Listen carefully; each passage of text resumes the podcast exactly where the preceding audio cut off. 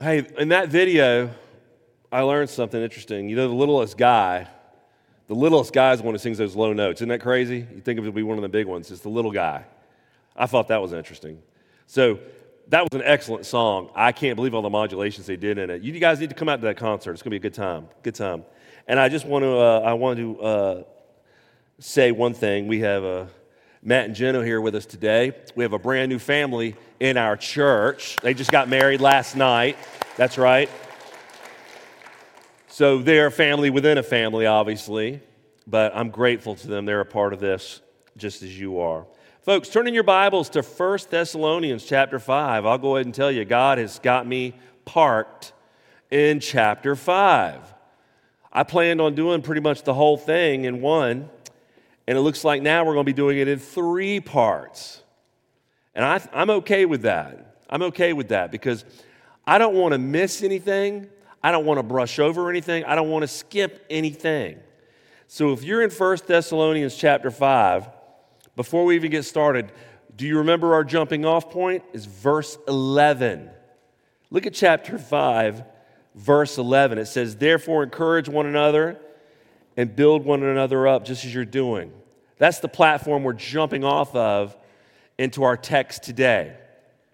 Now, last week in Church Life Part 1, which I didn't realize it would be a part one when I was writing it, we talked about leaders and we talked about our congregation, that being the membership as a whole.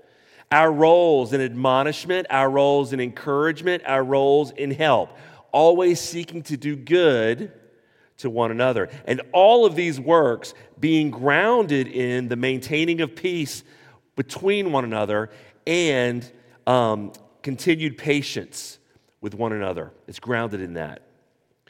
So, Paul reminds us in his letter to the Philippians for you and I to be of the same mind, having the same love, being in full accord with one another.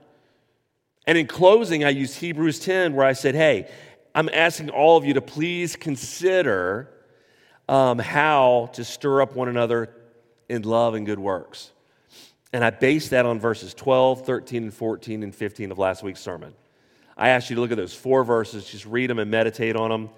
That's what I wanted you to consider. So last week's sermon was based on believers' relationships with one another, right? Interpersonal behaviors uh, uh in the church. But today, in part two of church life, we're going to focus primarily on our relationship with God, which in turn affects our conduct with each other. And I'm going to tell you right now the only way we can do each other right and treat each other right is if we are right with God.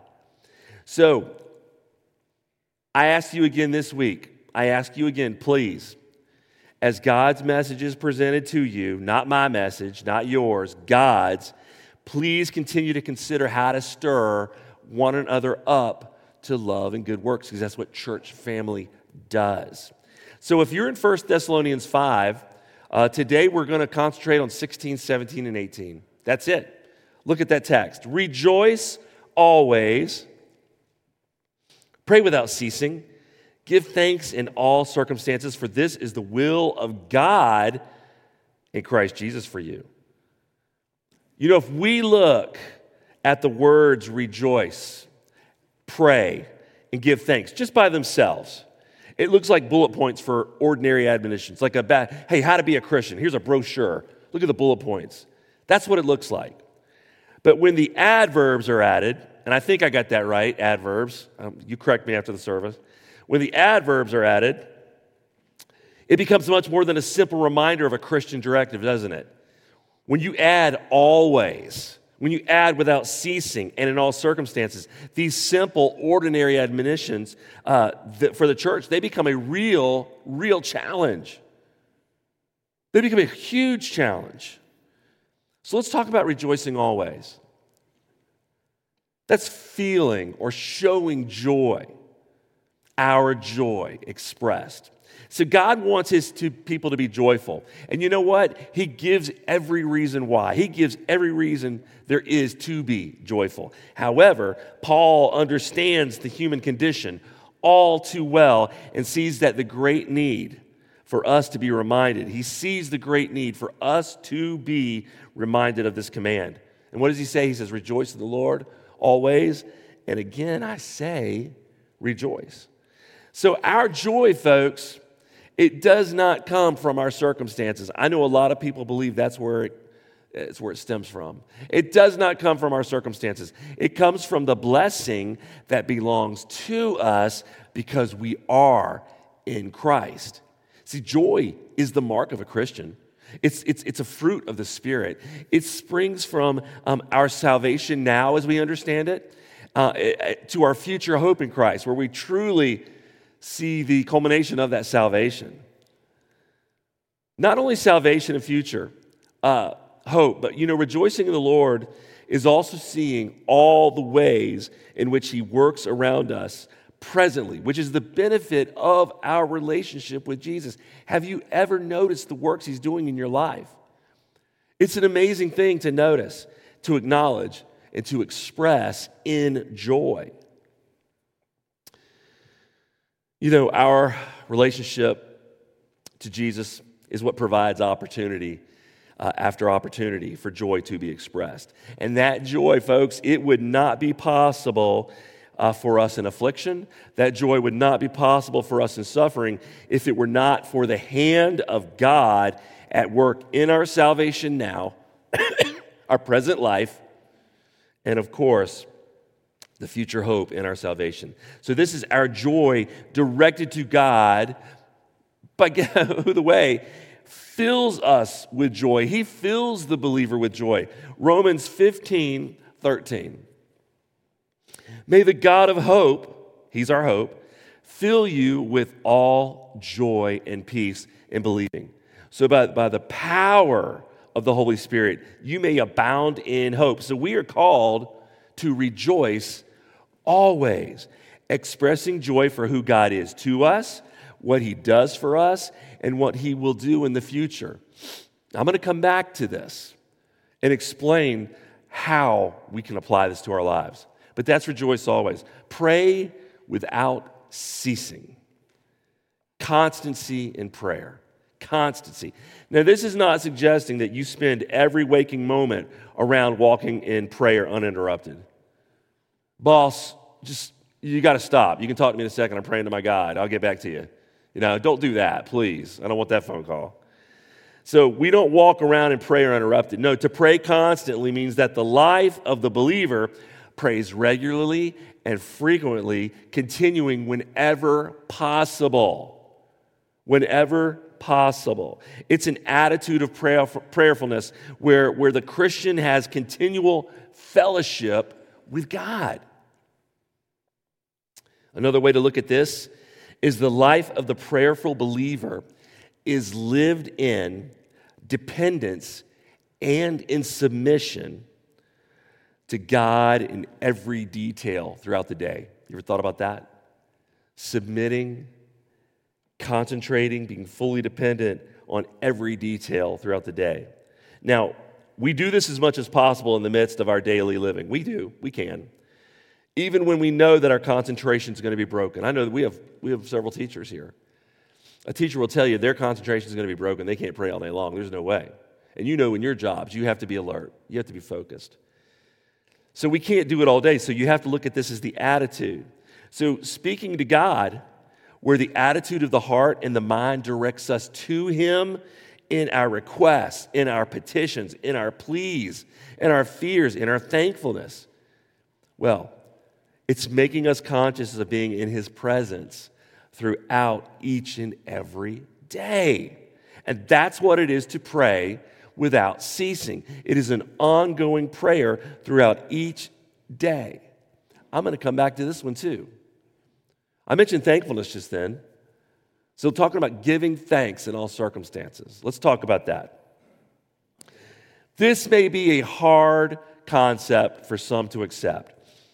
But if we remember that God works everything together for good for those who love Him, right? For those who love him, then we can see why Christians are to give thanks to God in every circumstance.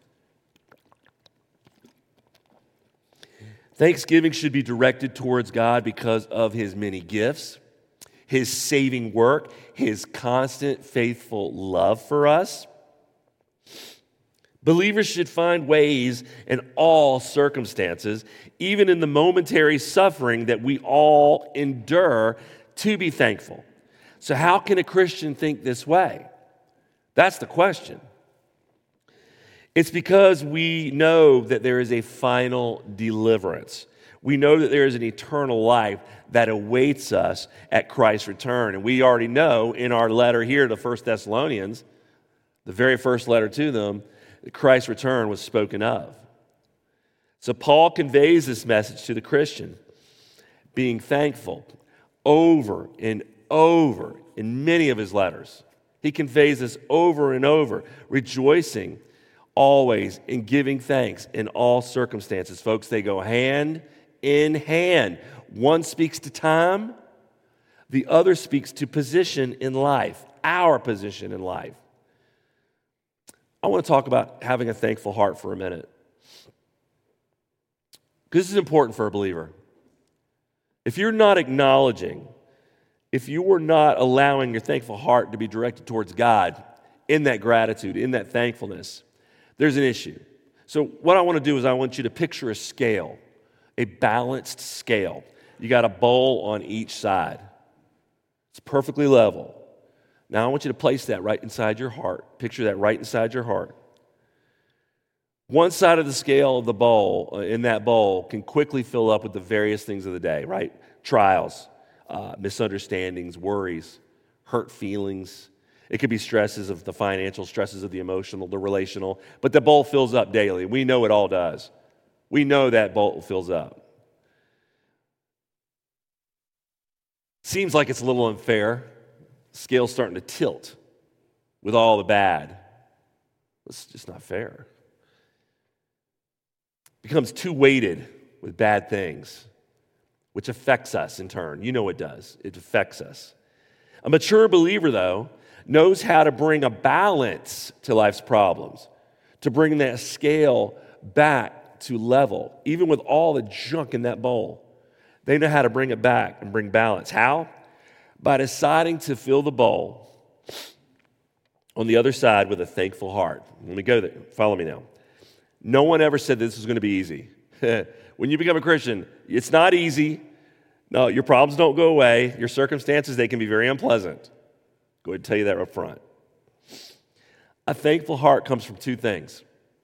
It really does. Two things asking God and trusting God Let me find my place here. I have medicine head, by the way. I love my wife. She gave me some medicine, and it is doing it's it's doing something. Like I can do this, and here's the people. You know what I'm saying? I got a delay here. Um, it comes from two things. Okay, asking and trusting God for the strength to bear the trials of life. Asking and trusting to bear the strength of these trials and deliberately choosing to give thanks. Do you realize that you choose to give thanks? And do you realize then on the other flip side of that coin, you can choose not to acknowledge God and give thanks? You do. You choose that. So as the believer acts in faith, guess what happens? God comes and fills the heart with overflowing strength and gratitude, and he balances that scale. That's what a thankful heart is. That's what it is. So these three directives or exhortations are not only good advice, they're not only good advice, but they are God's will for every Christian. His will for us is joy, prayer, and thanksgiving. Now, haven't we all sought God's will for our life? Father God, if you'll just show me, if you'll just show me your will, if you'll just reveal your will. We prayed that, we sought it. We sought the knowledge of His will. Well, here it is. Some of it right here, an ex- explicit statement. Now, these three do not cover all of God's will for us. This is not the totality of God's will, but it is a very important part of it, especially when it comes to church life. Now, while rejoicing and thankfulness are a state of mind and heart that we can carry around and acknowledge daily, a joyful and thankful attitude uh, that is directed towards God just by themselves without prayer. You can rejoice always and you can give thanks in all circumstances without prayer. But I want to propose something today to you. I want to propose that all three can be an approach in prayer, prayer that is unceasing. We've all been blessed with the most beautiful connection. We have been blessed with the most awesome source of power. We have been indwelt by God Himself in the person of the Holy Spirit. As a believer, this gift, it's free to you. We all receive it. And I already told you that because of the Holy Spirit, you and I abound in hope. We read that verse in Romans. We abound in hope. He is the source of power. Not just hope, He brings all joy and peace to us as well. All joy and peace. Not through your power, folks. It's not what you're doing. Holy Spirit, give me joy. No, it's through His power. So, um, as a believer, we have to tap in to this source of power. And that's much easier said than done. So let's look a little deeper into this source of power. See, when a believer's heart, follow me, when a believer's heart desires what God desires, then we are connected in prayer all day long because the Holy Spirit creates for us a godlike atmosphere, an atmosphere that is transforming, creating a place of prayer that surrounds us with the presence of God and His power. That's what the Holy Spirit does for us. This created place of prayer brings conscious awareness of God's presence conscious awareness, both in prayer and in his sanctifying work in each of us. For instance, let's look at just his intercession. Um, Romans 8, 26, 27. It says this Likewise, the Spirit helps us in our weakness. For we do not know what to pray for as we ought, but the Spirit Himself intercedes for us with groanings too deep for words. And He who searches hearts knows what is in the mind of the Spirit, because the Spirit intercedes for the saints according to the will of God. There it is again, the will of God. So uh, there's something important in this verse. It says, God searches our hearts. He knows the mind of the Spirit who indwells our hearts. And the Spirit not only intercedes for us, so much more. And I'm going to tell you, this is according to the will of God. It's a beautiful gift. Now, and we already know that the will of God is to rejoice always, uh, to pray without ceasing, and to give thanks in all circumstances. We know that. It's scripture. But I want to tell you something the Holy Spirit is needed if we are into to be in God's will. We have to have the Holy Spirit if we are to walk in God's will. Um, whew, this medicine is horrible. I'll find my place, y'all. Just give me a second.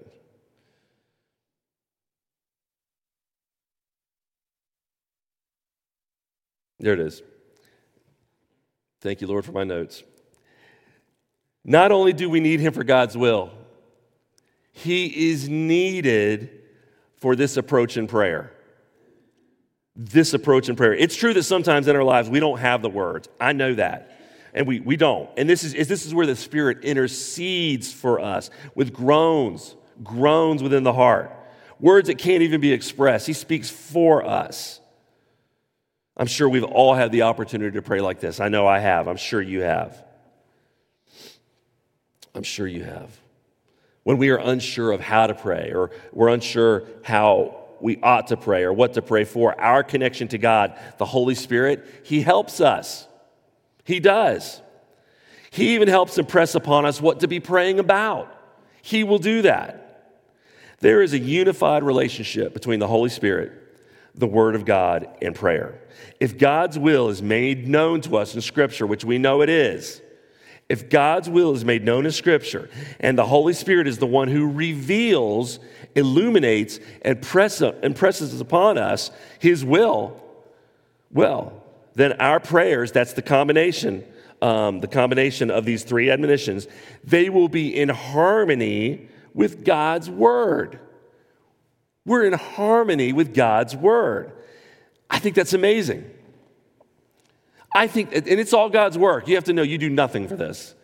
It is amazing. So, the Spirit who leads us to the Word, and since the Holy Spirit is God Himself, right? He knows and can interpret God's will for us. So it naturally follows that praying in the Spirit, that is unceasingly in this approach, it means that we are praying in harmony with the will of God. This connection is constant and it's ongoing. Have you ever met a person who wanted to take a test without knowing what to study? What's the subject matter? What's the questions? What, what, what, are we talking about? You don't want to take a test if you don't have the subject matter. What about a soldier? You ever met a soldier who's willing to go into battle without a properly tested weapon? Nope. And in my time, I've known a lot of pilots, what I used to do for a living, stunt pilots. I knew a lot of them. A lot of times they would stall their engines. A lot of times in training, they had to cut their plane off and land by gliding. But I'm going to tell you something. In my conversation with all these pilots, none of them wanted to lose the power. They wanted the power of the engines that plane to continue. They didn't want to turn it off. But I've met Christians who were perfectly content, perfectly willing to live their lives without God's power. Perfectly willing. Why? I mean, honestly, it could be, it could be ignorance. It could be. Maybe they were taught incorrectly. Um, I believe, for the most part, it's others know about God's power, but would rather supply their own. I've been there. I'll supply my own effort, my own strength. See, if we Christians, or if we as Christians, fail to plug into God's power, the results are going to be evident. They're going to spill over into how we live. The fruit within us, it'll begin to spoil. It will. We'll take our relationship with God and we'll just turn it into an empty form, a, uh, just religion, a routine, a going through the motions. I'm here to meet my family for lunch. I'm here because this is how I raised. I, I'm just here to appease my parents. It becomes an empty form. Without the power of God, Christianity becomes that. Paul told Timothy this. Paul told Timothy in 2 Timothy, he said, having a form of godliness, but denying the power. See, without the power of God, the joy of salvation, whether you want to look at it now or in that full culmination when he comes back, it's gone. And if we don't have that joy, there is something that's going to move in, and it's an overwhelming source of power. It is. Sin overwhelms us and life becomes an endurance. Folks, I've counseled too many people that do not enjoy life. Breaks my heart. Breaks my heart. It's just an endurance. It's, just, it's this race. It's this constant, I just want to break even. Isn't that sad? I just want to break even. I want to get this, I mean, not even break even, just a little. We are meant to enjoy this life. This is not supposed to be an uphill battle for us. So, how do we enjoy this life? How do we, how do we claim the victory? I mean, if you want that power, guess what we have to do? We have to learn to pray consistently, fervently, and unceasingly. That's the reality of this prayer. That's the reality of the walk of a Christian life. Is when we tap into the power of God's Holy Spirit and allow Him to lead and direct rather than us by our own strength and efforts. You'll never feel that ball and make the scale balance. You can't do it. That's only through the power of God. His will for your life, you're not gonna, it's not gonna come to you unless the Holy Spirit reveals it. We have that in Scripture. You're not gonna have power without the Holy Spirit. Galatians 2:5 says this. Excuse me, Galatians 5:25. If we live by the Spirit, let us also keep in step with the Spirit or, or, or walk in the Spirit. So if we live by the Spirit, that's our new life, that's, that's our rebirth. We stepped into this life, right? And now we're walking in the Spirit. This is the life we're living, our sanctification in this new life. It's easy to see that He, the Holy Spirit, is the source of our spiritual life. Therefore, He is deeply involved in our rejoicing. He's deeply involved uh, in our prayers, and of course, in our giving thanks, being fully dependent on God for our rebirth, our sanctification, and our present life, and in our future hope in Christ brings us, you ready for this? Into a continual communion with God. That's what he does. He is our connection, and it is a continual communion with God. So these three directives, these admonitions for the church body are imperative to worship in this continual communion. This is part of our church life and service together. These are not simply matters for private devotion, they're not. They are expressions for worship in this church family. So we must be right with God if we are to be right with each other. And I can tell you right now, church family, listen to me. I can tell you right now, I am unable to rejoice always. I am unable to pray unceasingly, and I am unable to give thanks in all circumstances. I can't do it, not by my own strength, not by my own efforts. Cannot do it.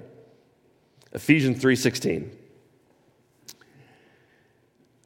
That according to the riches of his glory, he may grant you to be strengthened with power through his spirit in your inner being. There's my power. Now I can do it. Now I can do it. If we are to keep in step with the Spirit as we are called to do, and if we are, I did it again. You got to bear with me. And if we are to keep in step with God's will for us as we are called to do, well, our relationship with God must be intact. You can fake a relationship with God. You can. It must be intact. So, we have to rely on, be fully dependent upon, and tap into God's provision of power. He will provide the power. And this is the only way, hear me, this is the only way that the words always, without ceasing, and in all circumstances can become a reality for us. That's it. If our relationship is nothing more than an empty form of godliness, denying his power, then there is no way we can maintain peace between one another. There is no way that we can uh, uh, exhibit patience for one another. We're going to be unable to admonish, to encourage, to help one another. We won't be able to seek to do good for one another. Our relationship with Jesus defines church life, it defines it. And in this relationship, He gives us the most wonderful gift the Holy Spirit. And He is always with us, folks. He's always with us, which is why we can rejoice always. We can cease, uh, ceasingly pray, unceasingly pray, excuse me, and in all circumstances we can give thanks. And why? Because it's His will. It's His will for this. So, next week, I'm going to explain a little bit how we can quench that. Oh, yeah, we can grieve, we can stop that connection. But when we desire what God desires, that connection is continual and it's communion. Can I have BJ and Pat come on up, please? And so, what I'm getting at is you can start your day in prayer, and I've done it all week. This has been the most it's been a crazy week, but I have been blessed, blessed to continually pray and understand more and more my connection to God. More and more. It's been an awesome, awesome eye awakening experience for me because a lot of times I go formal. Hey, God, it's me. In Jesus' name.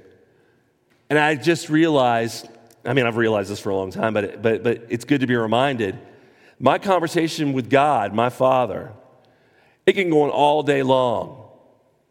Whatever I want to pray about, I stay connected to Him.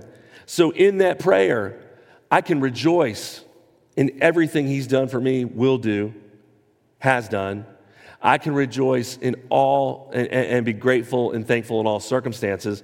And I direct that towards Him because I'm praying to Him unceasingly. And what we're about to do now is partake of the Lord's table. We're actually going to be in communion with God Himself right now. And this is part of our worship, it's an ordinance that we follow. if I could have the men come on up, please.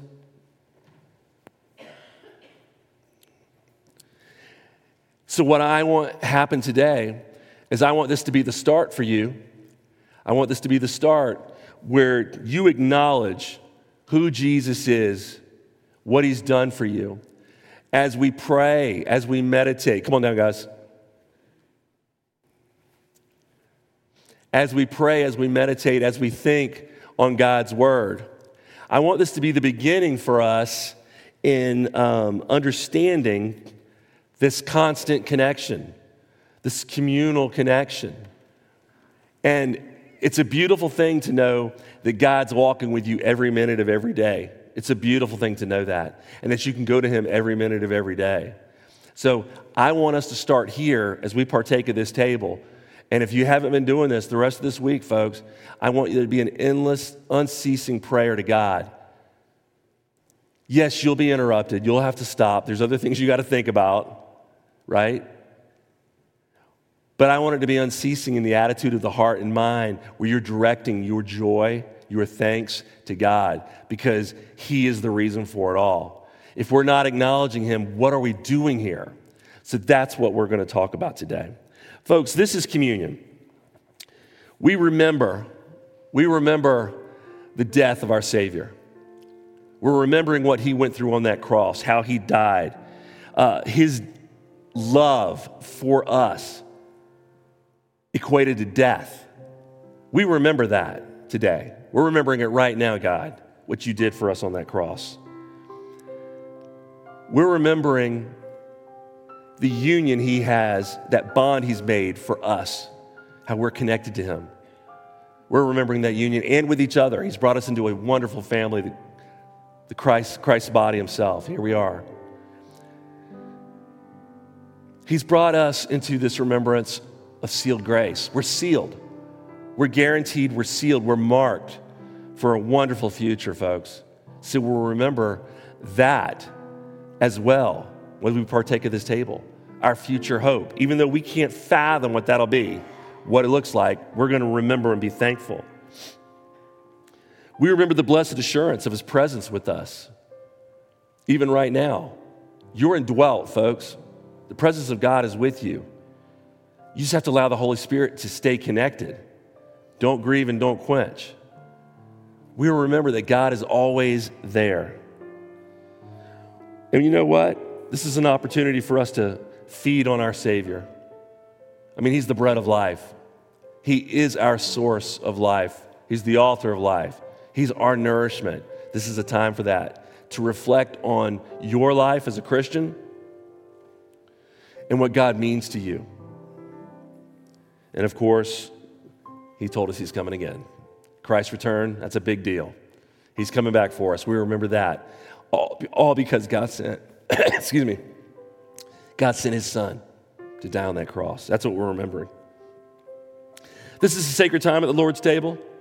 it's for believers who have rested all their hope on, our, on the death and resurrection of Christ. If you're not yet a believer, you should refrain from partaking until you come to the faith in Christ and then joyfully partake along with us, please. We look forward to that. We encourage those of you who are believers to examine your hearts so that you can partake in a worthy manner. If your heart is harboring unrepentant sin or, or anger towards a brother or sister, please refrain until you can come freely to partake. As the bread and cup are served, we ask that you please hold them so that we can all, all partake together. I received from the Lord what I also delivered to you that the Lord Jesus, on the night when he was betrayed, took bread.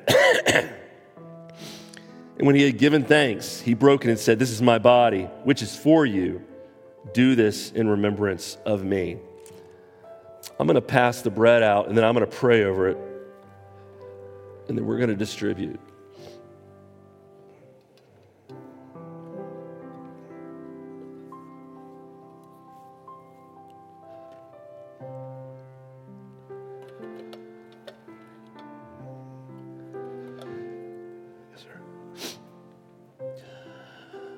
Hold on.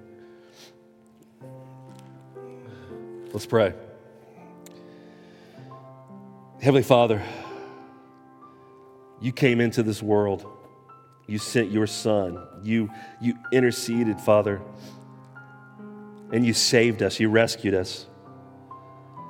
The greatest sacrifice, the greatest offering of all time. Father, you, You prepared that body for us. You didn't want burnt offerings, you weren't looking for sin offerings, you took no pleasure in those. But your son came to do your will. Father God, we thank you. We thank you for the offering, your child, your son, his body, his blood, Father, on the cross. He achieved what all the offerings combined could never achieve. They could accomplish nothing. It was Jesus Christ who redeemed us and, and, and, gave us the complete forgiveness of our sins. He is the bread of heaven. And now we partake, Father, of this symbol. So I pray, Lord, that you just, you just get in there and you change our hearts, direct our hearts towards you, refresh our souls, Father, renew our spirit now as we think about who you are. We pray all this in Jesus' name. Amen. Go ahead, guys.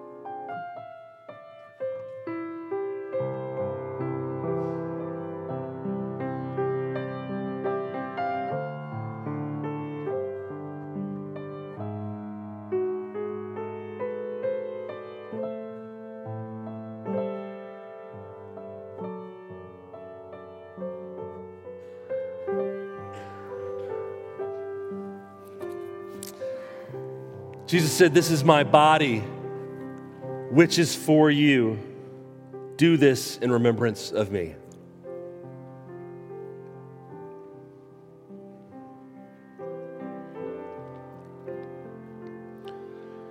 In the same way, he also took the cup after supper, saying, The cup, this new covenant in my blood, do this as often as you drink it in remembrance of me.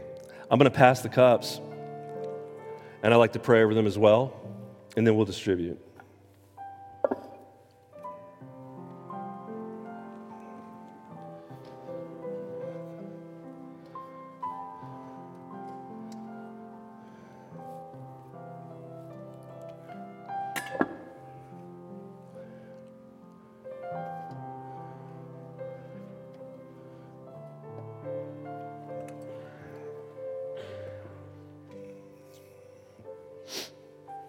Let's pray. Heavenly Father, your grace, your grace is everything. I mean, we're saved by your grace. We're able to walk in the Spirit because of your grace. We're forgiven because of your grace.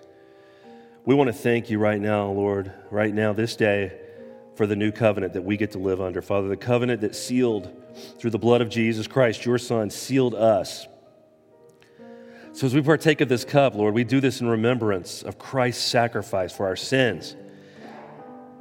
Ask Him even now, Father, ask Him through the Spirit to commune with us as we commune with each other, Father. We have grateful hearts right now, Lord. We are so grateful to you.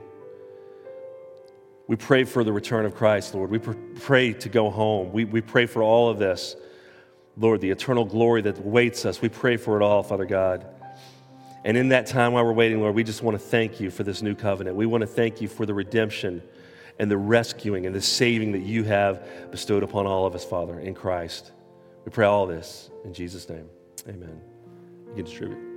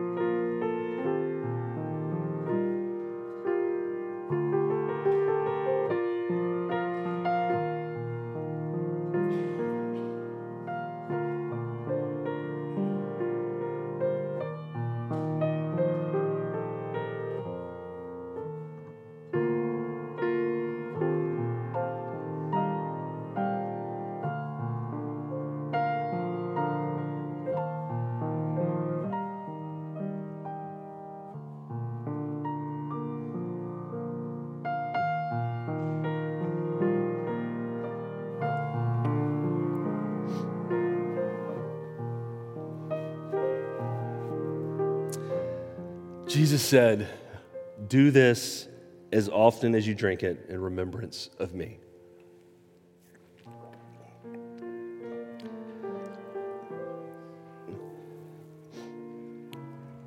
We're going to close today in song. Kevin's going to lead us now. And I just want to thank everyone for your attendance today. I'm glad you were here. Uh, my prayer for this church at this moment, as I'm speaking to God unceasingly, is that our hearts will do a 180. They'll be changed and directed towards Him, where you can rejoice and you can give thanks. And this is all day long, unceasingly, because we have that beautiful connection to Him. He's given it to us. It's a forever connection, you know? We're connected to God Himself. So tap into that power, church family. Kevin?